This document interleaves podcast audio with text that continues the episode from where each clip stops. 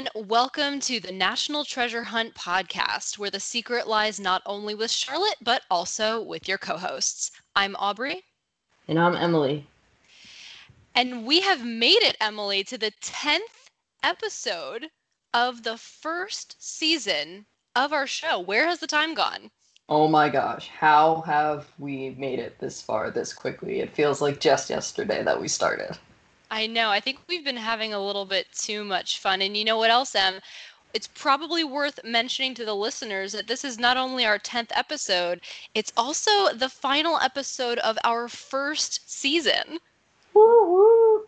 But y'all can't get rid of us that easily. We do have our second season of this show planned it's mapped out. We're starting to work on it. It's coming your way in a few months, but we're not going to tell you when it's coming until the end of this show. So you're going to have to stick around through the entirety of this episode. Yeah, a little uh, motivation for you guys. But honestly, I don't think you're going to really have a problem sticking around for this episode. This is kind of a special one. We got to talk to two wonderful people that work at the National Archives. Aubrey, do you want to tell us a little bit more about what this was like? Because you really helped to orchestrate this. Well, um, we reached out to the National Archivist of the United States um, because that's a thing you can do. Yeah. And uh, he very kindly put us in touch with the two folks that you're going to hear from today. More on that in just a few minutes. But really, before we dive right into that interview, I think it would be fun to um, maybe talk about why we wanted to do this episode and kind of set the stage. So, Emily, I think you've mentioned pretty astutely in at least one of our past episodes that there's a real question here with the National Treasure film about what the actual treasure in the film is, right? I mean, you might say, well, the treasure was the Templar treasure, and well, you'd be quite literally correct, right? Seems obvious. but there's also an argument to be made that the real treasure in this movie is the Declaration of Independence. Do you want to talk about that a little more? Yeah, so, you know, I think that when you really look at the movie, right? Like obviously getting to the treasure was like the main thing, right? And it was it was hard. They they had to jump through a lot of hoops. They had to like do the run-ins with the FBI. I mean, Nick quite Cage, literally, yeah. Yeah, Nick Cage had to like jump off a boat. There there uh, there was a lot that happened, but the honestly like the hardest part of the entire film was really getting the declaration of independence. When you think about it, the first half of the movie is really devoted to just getting the Declaration of Independence and probably the most quoted line and definitely the most memeable line from the film, which is I'm going to steal the Declaration of Independence. And you know, so uh, I think a lot of in a lot of ways that you know like highlights its importance, but Something that I wanted to note is that you'll hear in the interview our two guests also kind of uh, allude to this, and when we interviewed uh, Charles Segars he alluded to it as well. The founding documents, like the Declaration of Independence, they really are pun may maybe intended. They really are national treasures, right? Mm-hmm. They're what make this country. And I think that in a lot of ways, that was really the key to the entire movie. And, you know, I don't know, it gives me chills just thinking about it. Definitely. I'm glad you brought up our interview with Charles, too, because he clearly has a lot of respect for these founding charters, the Declaration being, you know, one of them, right? And he was, he made it really clear that one of the inspirations for this movie was the fact that he would go to the archives and not see lines out the door, right? And and he wanted to kind of up interest in our founding history. And so of course that results in our favorite film, National Treasure, where the Declaration of Independence ends up being utterly abused over the 24 to 48 hour sequence of mm-hmm. the of the plot. So we respect the the document by disrespecting it in this very unique case. So we thought today it would be really interesting to go straight to the source, straight to the National Archives where the Declaration is stored and protected and preserved to find out just how Ben's actions would have affected the declaration if this heist had happened in real life. And, you know, in the process, maybe we could learn a little bit about how historical documents like the Declaration are preserved and protected in real life. And so that really is the motivation behind today's episode. And I think the conversation is something that our listeners are really going to enjoy, both from a fascination perspective, but you're also going to learn something today, too. Yes, you guys are definitely going to enjoy it. I know Aubrey and I did. And when you do enjoy it, do not forget to hit us up on the social medias. Uh, you can find us on Twitter and Instagram at NT Hunt Podcast. You can find us on any and most of your podcast streaming services, be it Spotify, SoundCloud, iTunes. Subscribe, rate, review us, whatever you can do on any of these various platforms. Interact with us on social media and tell us how you guys like this episode. You know, like Aubrey and I are saying, we think you guys are really going to like it, but we want to know you know if you guys think this is cool too because if you do this is something that we can definitely try to do more moving forward in future seasons. Oh yes. And so emily i think we shouldn't put it off any longer. Let's introduce our guests Amy Lubick, supervisory conservator, and Mark Ormsby, heritage scientist at the National Archives and Records Administration. So, the National Archives, aka the home of the Declaration of Independence. All right, so we are thrilled to have Amy Lubick and Mark Ormsby with us today here on our show. They're going to be able to help us answer some of the long-standing questions that National Treasure viewers have about archives after watching the film. So, Amy and Mark, welcome and thank you for joining us. I'm hoping that before we get into the nitty gritty of National Treasure, perhaps the two of you could start by introducing yourselves and what you do at the National Archives and Records Administration, or NARA. So I'm Amy, and I'm a paper conservator and supervisor in the conservation laboratories at the National Archives facilities in College Park, Maryland, and Washington, D.C. And I'm Mark Ormsby. I'm a heritage scientist in the Heritage Science Lab at the National Archives.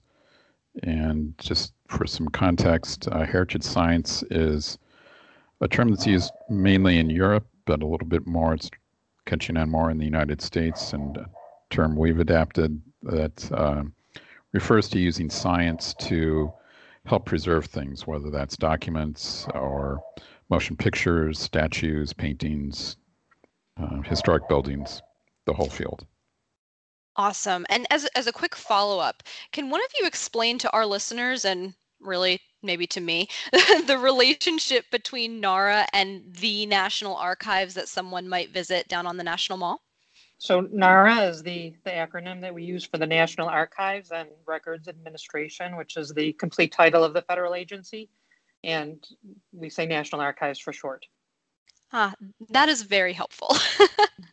Our two main facilities, we have the facility, the building downtown on the mall where the national treasures are at, where the film is depicted.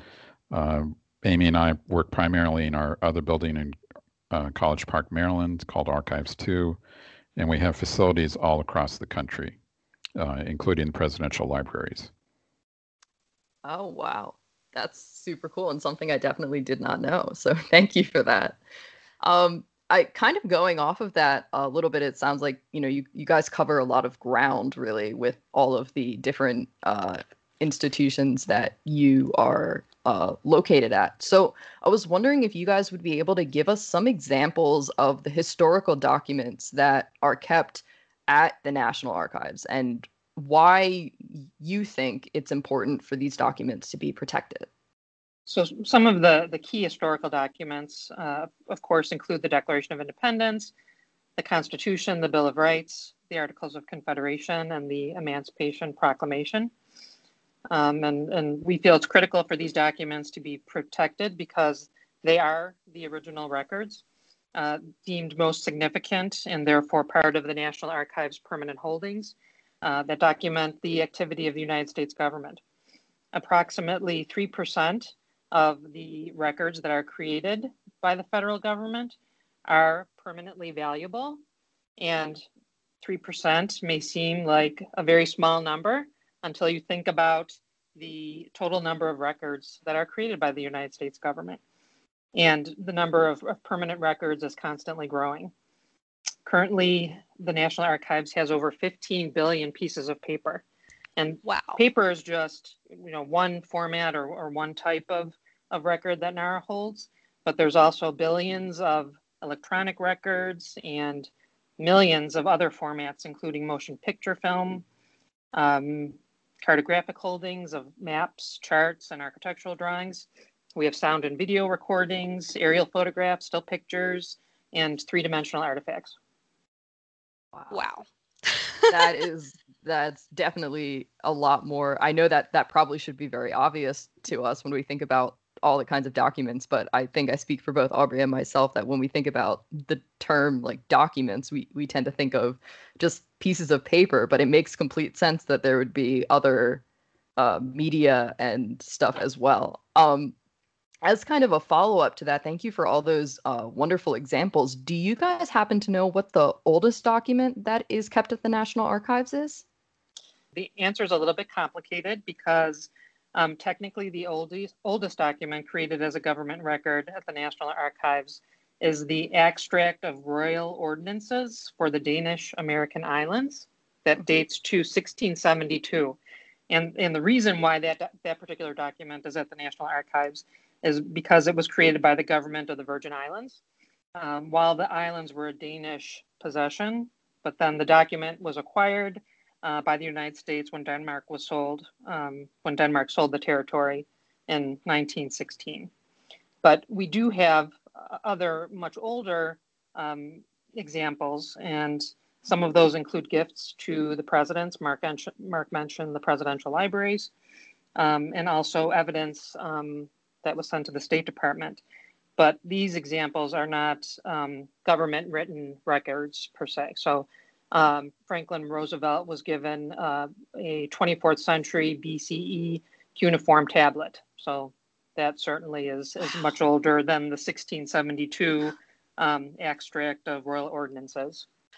Several years ago, my colleague uh, Maggie Kelly uh, got connected with some people who were um, researching the transit of, of Venus, which was an event about a hundred years ago that um, when the Venus crossed in front of the sun, it provided a way to uh, measure the diameter of the sun, I believe, or the Earth to sun distance very accurately. I can't remember. Uh, so there was a worldwide effort to make measurements of how long that took and at different positions around the globe, including um, this wonderful story of a, I believe it was a girls' preparatory school in South Africa and they set up. They had an observatory. The U.S. sent uh, some astronomers over there, and this group uh, was able to contribute to this worldwide scientific effort. And so we have, I believe, we still have some of those plates. So technically, the oldest information we have is from billions of years ago from the starlight that's recorded on those glass plate negatives. So just to be technical about it, that that's probably the oldest information we have. That's awesome. And something that Emily and I can also really appreciate. We're both scientists by training as well. Um, so so thank you for sharing that. That's mm-hmm. that's actually really cool. Um, because National Treasure focuses on historical documents specifically. I'm wondering what you can both tell us about the basics of preserving historical documents. So, maybe what factors are important to consider when you're doing preservation, whether that be I don't know. I don't I don't work in this space, so I don't know if the type of paper if you will or the ink or the age or you know, what goes into that?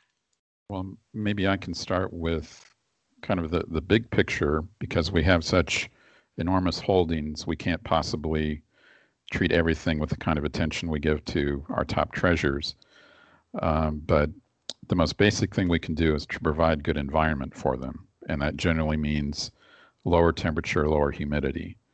So um, typically, uh, we want, like for paper records, our specification is to try and have them have the highest temperature in those storage areas to be 65 degrees Fahrenheit.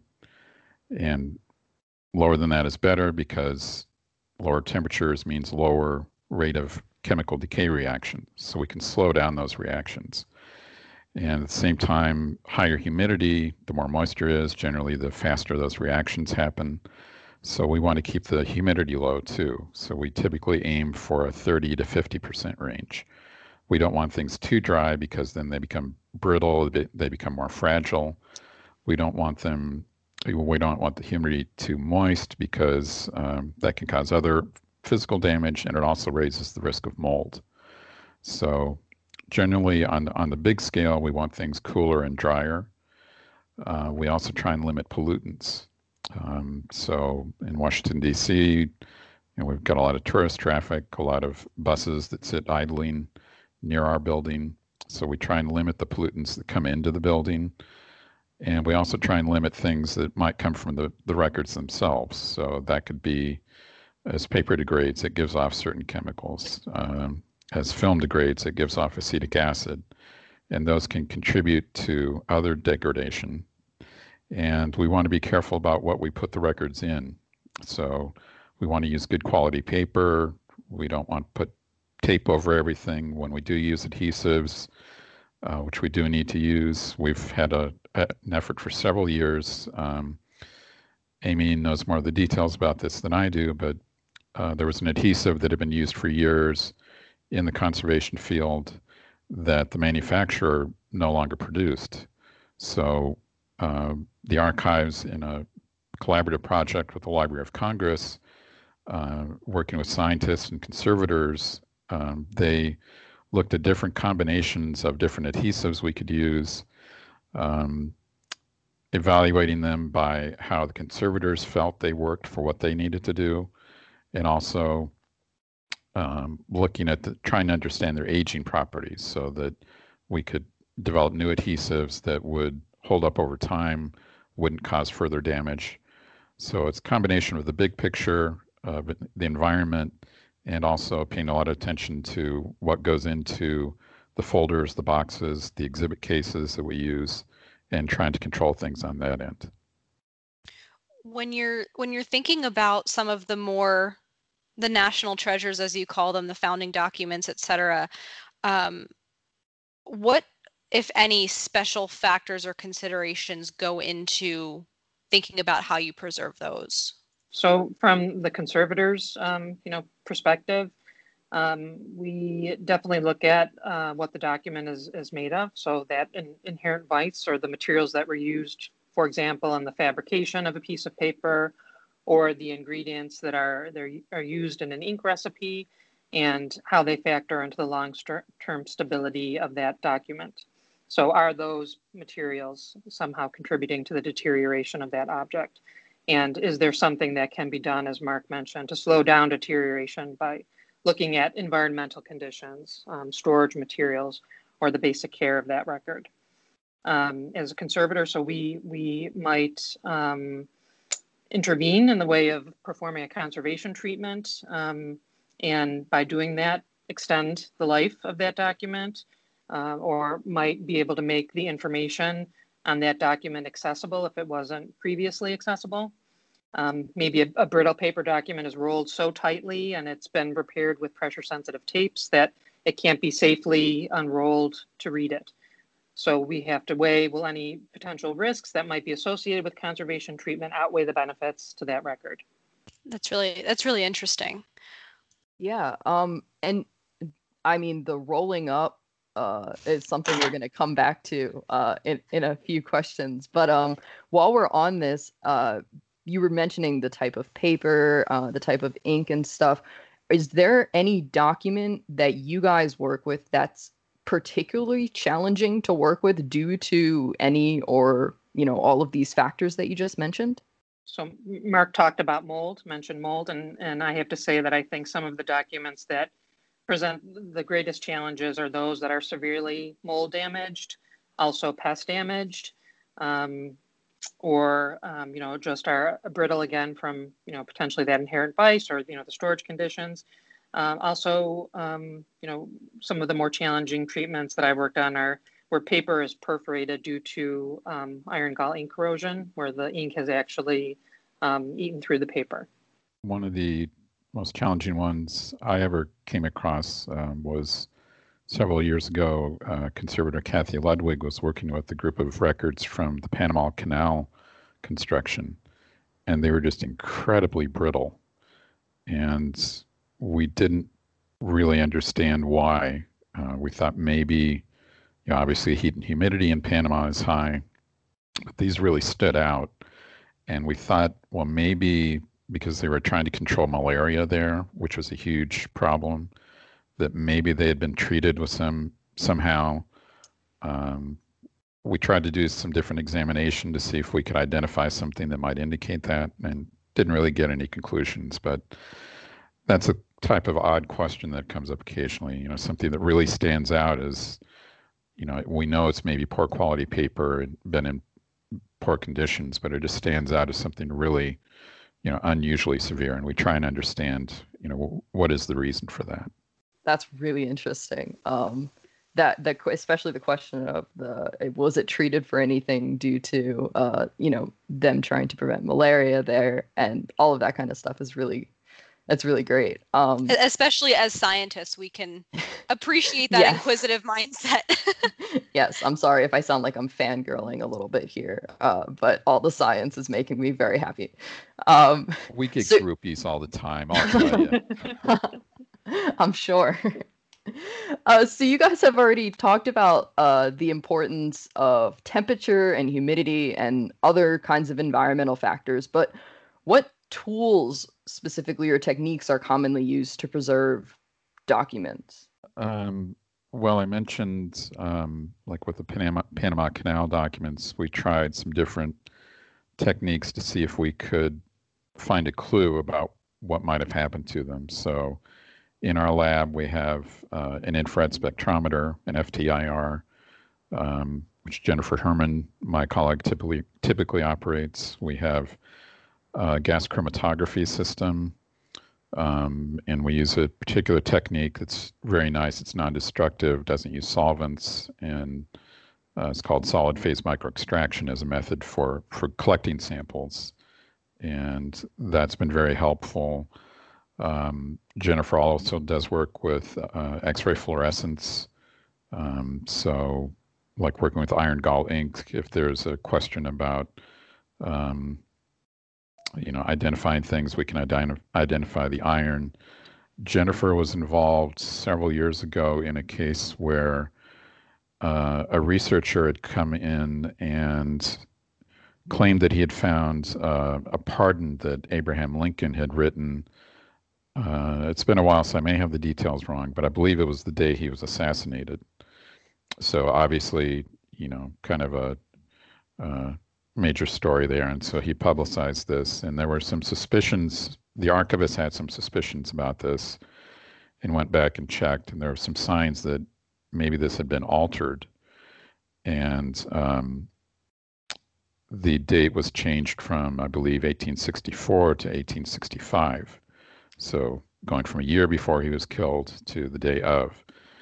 And Jennifer was able to show the whoever did this alteration had done some done some homework and had tried to mimic iron gall ink, but Jennifer was able to show by looking at certain ratios in peaks uh, in the X-ray fluorescence spectrum that the the ratio of those peaks in the uh, the number five was not the same as in other nearby letters. So normally we don't get involved in anything like counterfeiting or anything like that.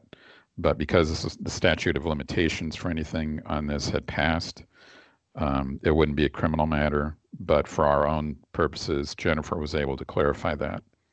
So what a cool story. Oh my gosh. And you know what? I have to say, since we are the National Treasure Hunt podcast, this feels very National Treasure 2 Book of Secrets to me with the the Abraham Lincoln angle and the fact that someone's coming forth with a piece of history related to Lincoln that no one had seen before. I've just got to say, just I'm impressed. well, you can get Jennifer on a future episode. yeah. Um, so I know that uh, you just mentioned a lot of uh, tools uh, that are used, and a lot of these were, um, you know, physical tools, uh, as well as obviously the gas uh, chromatography and stuff like that. Like Aubrey and I both know that both of them involve digital components as well. But are there any other types of digital tools that you guys use to complement the physical preservation techniques? Um, well, in in conservation, we um, use a, a, lot of different types of techniques. So, um, you know, in our and with our staff, it's uh, primarily X-ray fluorescence, uh, FTIR, uh, gas chromatography. Uh, we've also done some near-infrared spectroscopy, uh, visible, visible light and ultraviolet uh, microscopy and spectroscopy. Um, we do color measurements with a colorimeter. Um, and in other labs, depending on what people are working with, they may use, may use all sorts of different types of techniques. If we get into really detailed study of paper, um, we can use size exclusion chromatography. Um, we have that capability in our lab, but just haven't had the time to really develop that, but it is used a lot in the field. And there are a lot of other techniques. Um, and um, we like in our uh, St. Louis, our the National Personnel Record Center had a terrible fire in 1973, I believe it was, and a lot of records were lost. A lot of them are fire damaged, um, and they're very important because veterans need these records to make claims to receive benefits. And so, even though there's this massive volume of records that are burned, we still have them and they, they are still used. And there was an effort uh, in the past couple years to use some um, imaging techniques to try and recover some text from charred regions uh, of documents. Um, and in some cases, that's enough. They're able to recover enough extra information that it makes the difference between a veteran being able to prove uh, his service, his or her service, or or not. So um, there are a lot of different techniques. Our uh, we have a, a scanning lab, um, our photographic motion picture labs, our audio preservation labs. They use all sorts of techniques, um, and a lot of it is moved to digital. Not necessarily because they preferred to do that, but uh, when you can no longer buy film stock, when you can no longer buy magnetic tape, you have no choice but to go to uh, a digital format. So, um, you know, there, there's a big push in that direction too. And the benefit of that, of course, uh, if you're able to make it available online, then people don't have to come by themselves. They don't have to come to the National Archives in Washington, D.C. or presidential libraries or other facilities around the country. We're able to provide more access, and it also reduces the amount of handling that uh, the records have to go through. That I think that makes a that makes a lot of sense to me. And honestly, you know, what you just said about people not having to come to Washington D.C. to see a particular artifact, et cetera, that um, that really speaks to me because that's one of the reasons we want to do some of these interesting deep dive episodes you know so people can learn about these things in a new way um, without say if say if they can't come to visit especially given the current times that we're in. So so that that's really cool. And So I think all this background is really helpful. I know to to Emily and myself, also to our listeners about the gist of what you do and it really sets the stage for why we are here today, which is to begin talking about our favorite film, National Treasure. And so to get started here, I just have to ask the both of you, have you seen National Treasure and how did you feel about it?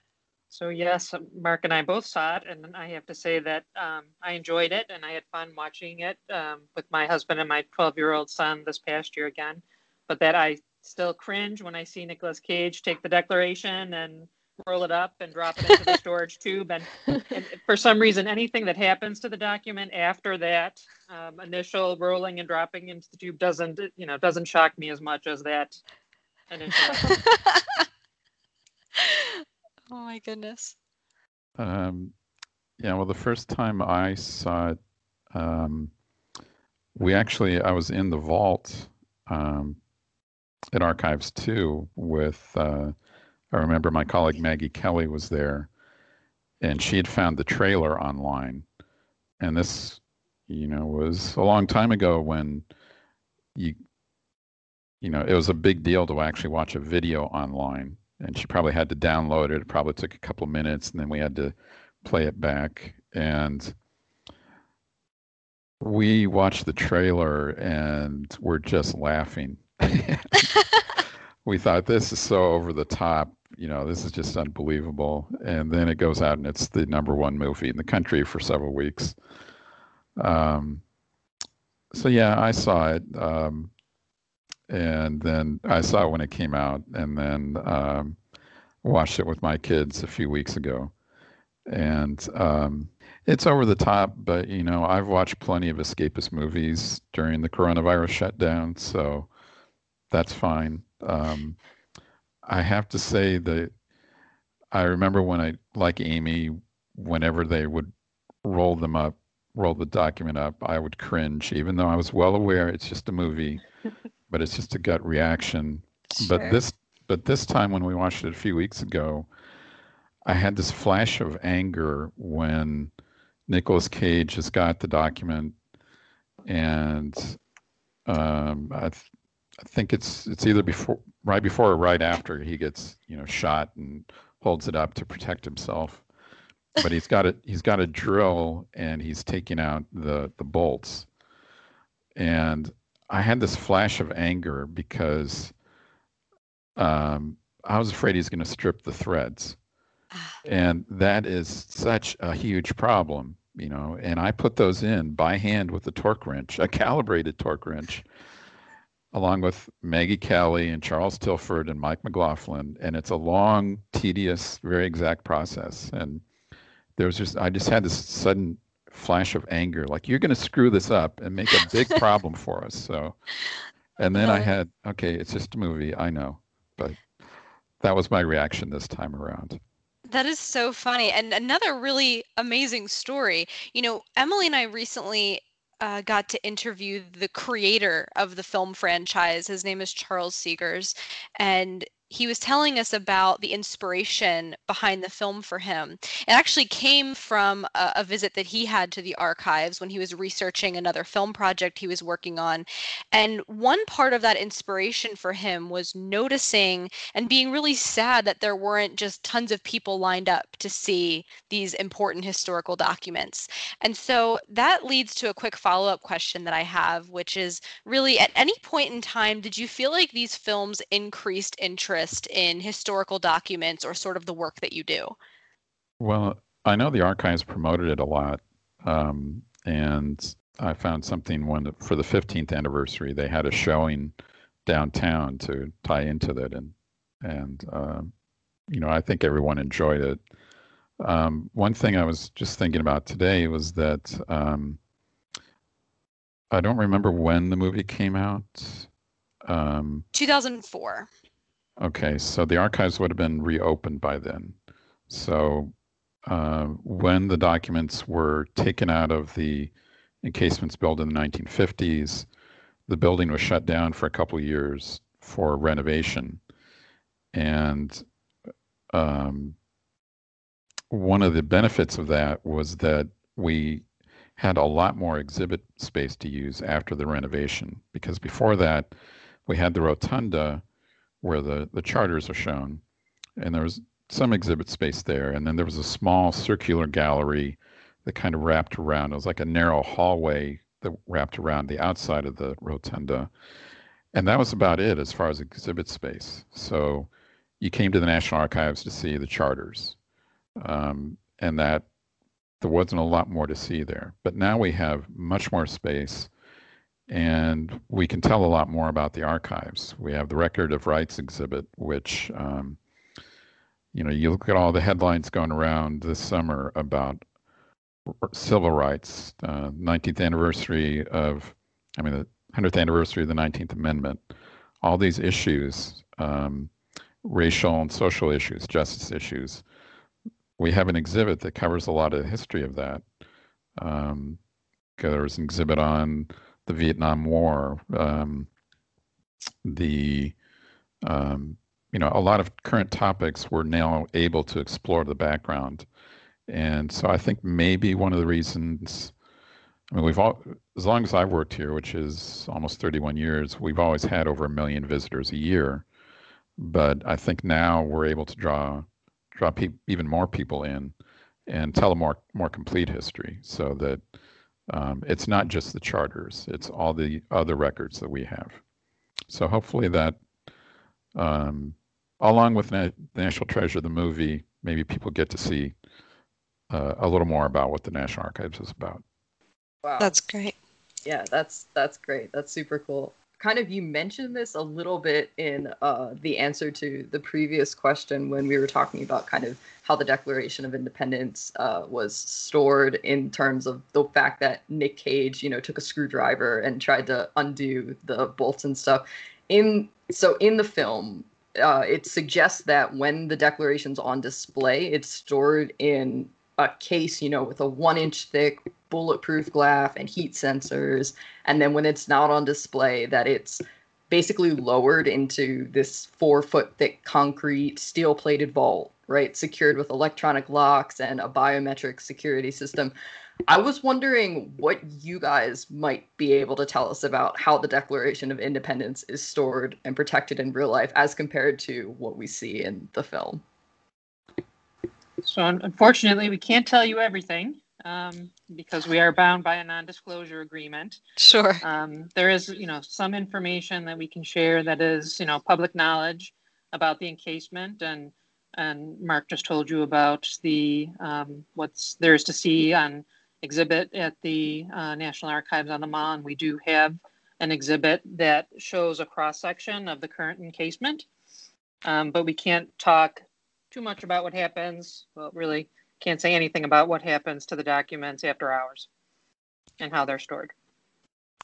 That's that's fair. Uh, as a uh, follow up kind of uh, to this, since uh, you know non-disclosure agreements and stuff, we uh, Aubrey and I actually went on our own national treasure hunt a few years ago, and we visited the Declaration of Independence. Um, and kind of the reality of how old the document was really hit us when we saw that the ink was faded. Um, do you anticipate that there might be a time when the ink will no longer be visible? And is this something that's kind of inevitable with certain documents? So I would just first like to point out that, of course, you're not the only visitors to the National Archives who've commented on the poor condition of, of the Declaration.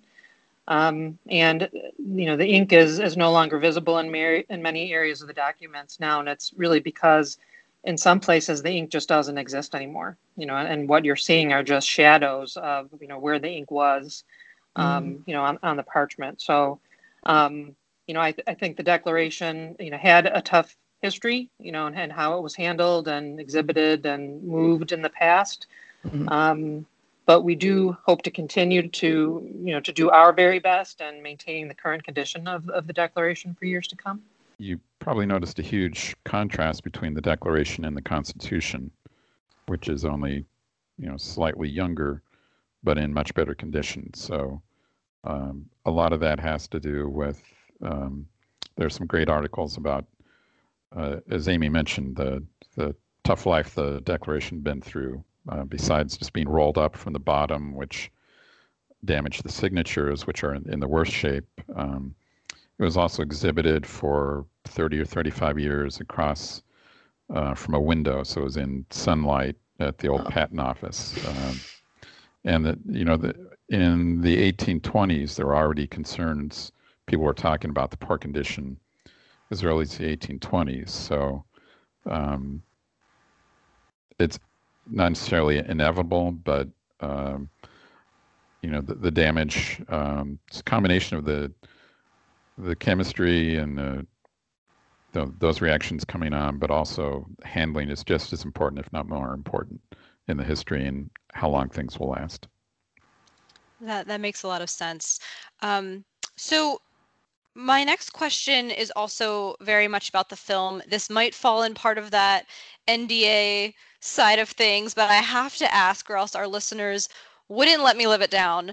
Um, so the other um, piece that the, the movie focuses on with regards to the archives and the declaration is the fact that there's this quote unquote preservation room. So the film suggests that when the declaration or other important documents are going to undergo tests or restoration, it's taken to a, you know a quote unquote preservation room, which looks also to be climate controlled, but apparently according to the film has a lot less security that's where they actually steal the document from and so can you tell us if there's actually a quote unquote preservation room? And if so how it's used or is that also kind of off limits?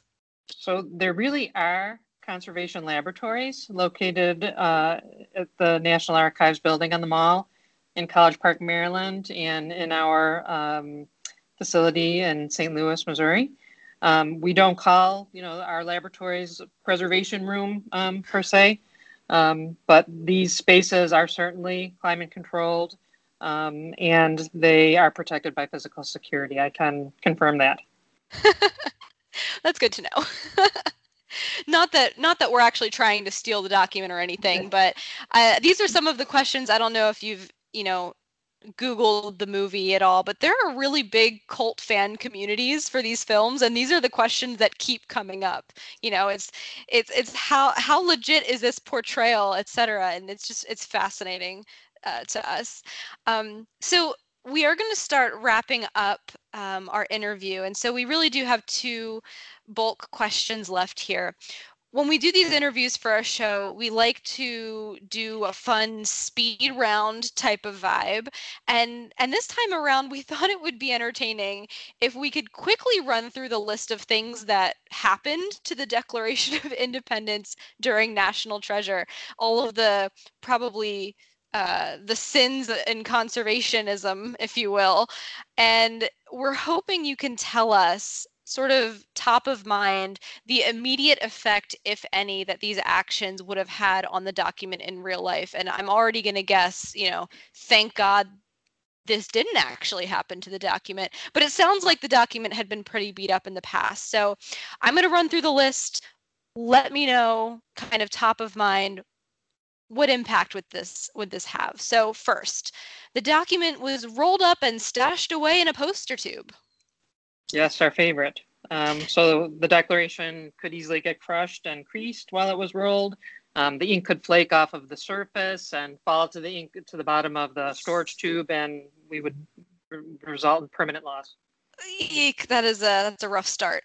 Okay, so then the document is shaken up in that poster tube. so again, the vulnerable edges of the parchment could get crushed, distorted, um, any previous repairs that were made um, along the edges uh, would be compromised. We'd risk loss of ink again. Okay. Next, our protagonists unroll the document with white gloves onto a kitchen table. So the white gloves uh, would be a nice gesture, um, but we prefer to handle documents with clean bare hands. Um, any food, of course, or drink remnants that were on the table from this morning's breakfast would now be on the on the document, and it could stain it. It could um, those residues could attract pests in the future. Oof. Okay.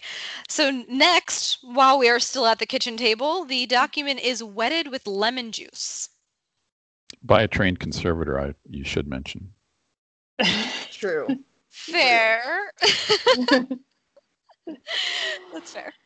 So introducing moisture to uh, parchment could cause uneven wetting of the surface, staining, distortions. Um, the lemon juice itself would leave a sticky residue. Again, it could attract um, pests, dust, dirt to the document. Okay, next it is heated with a hair dryer. So the heat could cause distortions and possibly shrinkage, especially if it's first wetted with the lemon juice. Oh my goodness. Okay. Yeah. Well- Um, and as part of the treatment for the documents, they were very slowly humidified to, I believe it was 45% RH. And that was a long process that took weeks, if not months, uh, very controlled, so done very slowly. So, yeah, abrupt changes like that on parchment are not not good. Ugh. Okay, so the last one here, um, it is unrolled once again, this time with bare hands, um, but we are in Independence Hall and Trinity Church, so we're all over the place here. So we, we wonder what's on the surfaces that it's coming into contact with and, and what's transferring to the document, um, how dirty those bare hands are, and of course, we do not need another handprint on the declaration. Oh my gosh. So Yeah, and Independence Hall is a historic building. I don't know if they've installed air conditioning there, if they have temperature and humidity control. That's probably a secondary uh, issue compared to the handling. But if if they do it during the winter and it's very dry out, then and they don't have humidity control, then that increases the risk of uh, physical damage. okay, point point taken. Um, I am Yeah, I not have in. to- I was just to say I'm not in your line of work, but I am cringing here based on everything you've just shared. Yeah, and Amy, at the beginning, you know, you mm. said the first, the first rolling up and putting it in the poster tube is what gets you to cringe, and then after that, everything else is just kind of it doesn't bother you as much. I find that amazing because I was, I think you could see Aubrey and I's faces as you were saying all this. It was we were cringing more and more as it was going on. Oh. So, with that, I think there's uh, really only kind of one last follow up question that we uh, have for you guys as we look to wrap up this uh, episode. And that is from your perspective at the National Archives, what do you guys hope that viewers of National Treasure take away from the film regarding historical documents? Something like, will they have a greater appreciation for the documents? Or maybe you'd like them to you know take everything that they see given how they handle the documents in the film with a grain of salt. Um, what is it that you guys really hope they take from this? So I hope that it leaves uh, viewers of the film with a newfound curiosity about original records. And uh, lets them know that they exist, uh, how much they can teach us, and you know, really, I know we touched on this earlier, but how exciting they are to see firsthand in Mhm. person at archives, libraries, and museums. I would echo that, and um, you know, I I think I'd I'd read something recently about how um, one author characterized them as almost scripture, and that you know they're presented in the rotunda with uh, these murals that depict the founding fathers like gods on Olympus, and um, I hope that maybe it um, it encourages people to learn a little more about the archives and that um, you know there there's a story behind them. There are real people behind them. And uh, they're not just uh, something you go and see and then and then leave. Um, so we, we've got wonderful wonderful connections to people's lives at the archives and uh, there's a lot more to what we do than just just the charters Well said. You know, we try to encourage folks to visit the archives as much as we can because of our love for for the films and and really it was the our love for these films that inspired us to go on this deep dive into everything the films present to the viewer. And it's been a really fascinating conversation that you've allowed us to have with you here today to learn more about this very important aspect of the film. It's critical to the plot right? We talk a lot in um, these episodes about how this is about a treasure hunt this film but it's almost like the treasure comes second to the declaration itself and how much time is spent planning the heist and at the archives performing the heist and everything. So um, we're glad that that the from your perspective the hope is that more people take an appreciation because that's certainly what's happened for us. So we're just two two people but you know we have a really fun online community who we think uh, believes the same. So amy and mark thank you so much for joining us today. We've really appreciated having you. Thank, thank you. you very much. Thank you. My pleasure All right, there you have it. Our interview with Amy and Mark from the National Archives. Thank you again to the two of them for being such amazing sports and giving us such awesome information during this interview. Um, I definitely learned a lot. Emily, I know you must have really enjoyed hearing about so many different scientific techniques that they use in, in historical document preservation. Oh my goodness. I think my favorite part was when he started talking about the gas chromatography. Uh, I geeked out a little bit because I was like, I know exactly what that is. Yes, some of our listeners might not, but I totally know what it is. It was amazing. Yeah, that was really neat. Um, I personally still can't stop thinking about how that story Mark told about the altered Lincoln pardon is basically the plot of National Treasure too.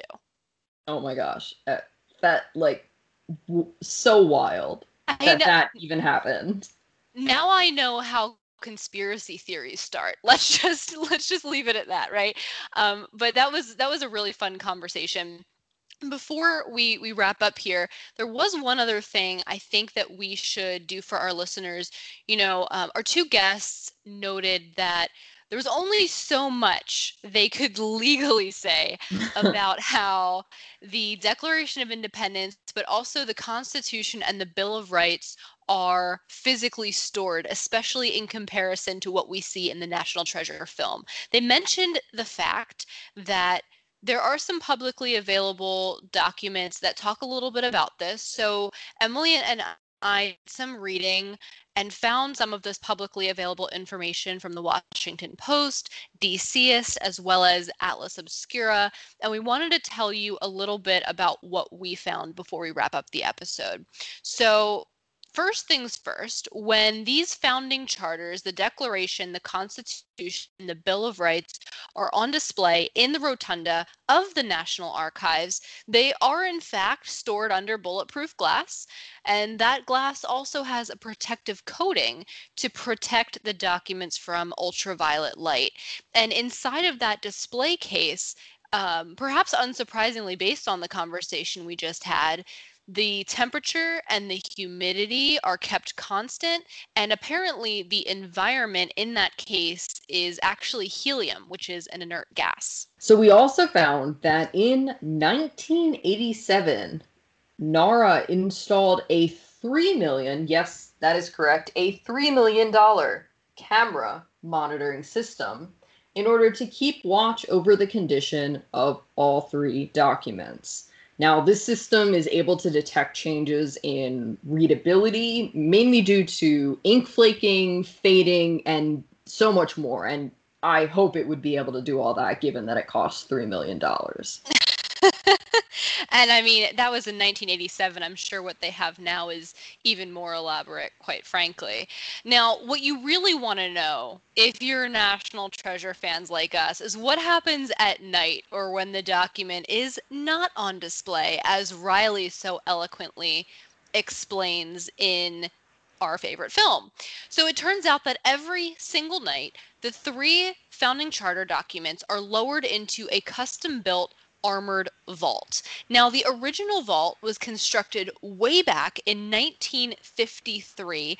It was the size of a walk in closet and it rested about 20 feet beneath the display cases in the archives rotunda. However, in the early 2000s, the vault was reconstructed, and this is probably where Amy and Mark had to kind of keep their lips mm. zipped because information about this vault renovation is pretty much kept under lock and key today.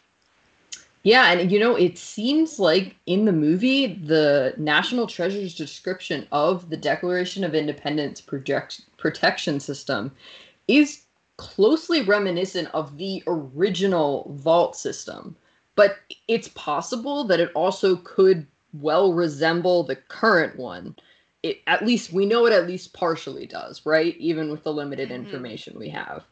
Absolutely. So that's pretty exciting, I think. And and maybe, dare I say, a fun way to end the first season of the National Treasure Hunt podcast. It has been a ride for these first 10 episodes. Whew, guys, it has been a time. And can I just say, I was skeptical about, you know, sharing our love for this film, I guess this film franchise, really. It's something that, you know, we've always been very passionate about in our private lives and I guess a little publicly when we occasionally would tweet about it before. But I was very skeptical about you know, putting this out there, thinking that nobody else could possibly like these movies as much as we do. And you guys have all proven me so wrong. You have been so incredibly supportive and engaging during our first season. And we just really want to thank you guys for coming on this incredible journey with us. And the journey is not over yet. Season two of the National Treasure Hunt podcast is coming your way in January 2021. Okay, so make sure that you hit the subscribe button on your favorite podcasting platform, whether that be Spotify, Apple Podcasts, or wherever you get your podcasts, to make sure that our new episodes arrive on your phone without you even having to think about it as soon as they become available in the new year. We're excited about it. We hope you're excited about it. And we hope that in the meantime, over our brief hiatus, you will continue to engage with us on social media. Recall that you'll find us on Twitter and Instagram at NT Hunt Podcast. And you know what, Em? I'm thinking we we might have some fun content to share during the hiatus too. So I think so too. But guys, I'd just like to point out that it's only the first season and she's already taking my bit. I mean, I'm oh, the one that social does media. the social media call outs. So I I don't know. We might have to have a reckoning before season two begins. We won't change up the format too much on you guys. I know that that's that can be a little jarring to the ears. All right. Well, once again, we hope you enjoyed this special episode of our show. We look forward to engaging with you on social media soon. But until then, I'm Aubrey. and I'm Emily. And thank you so much for joining us on our National Treasure Hunt.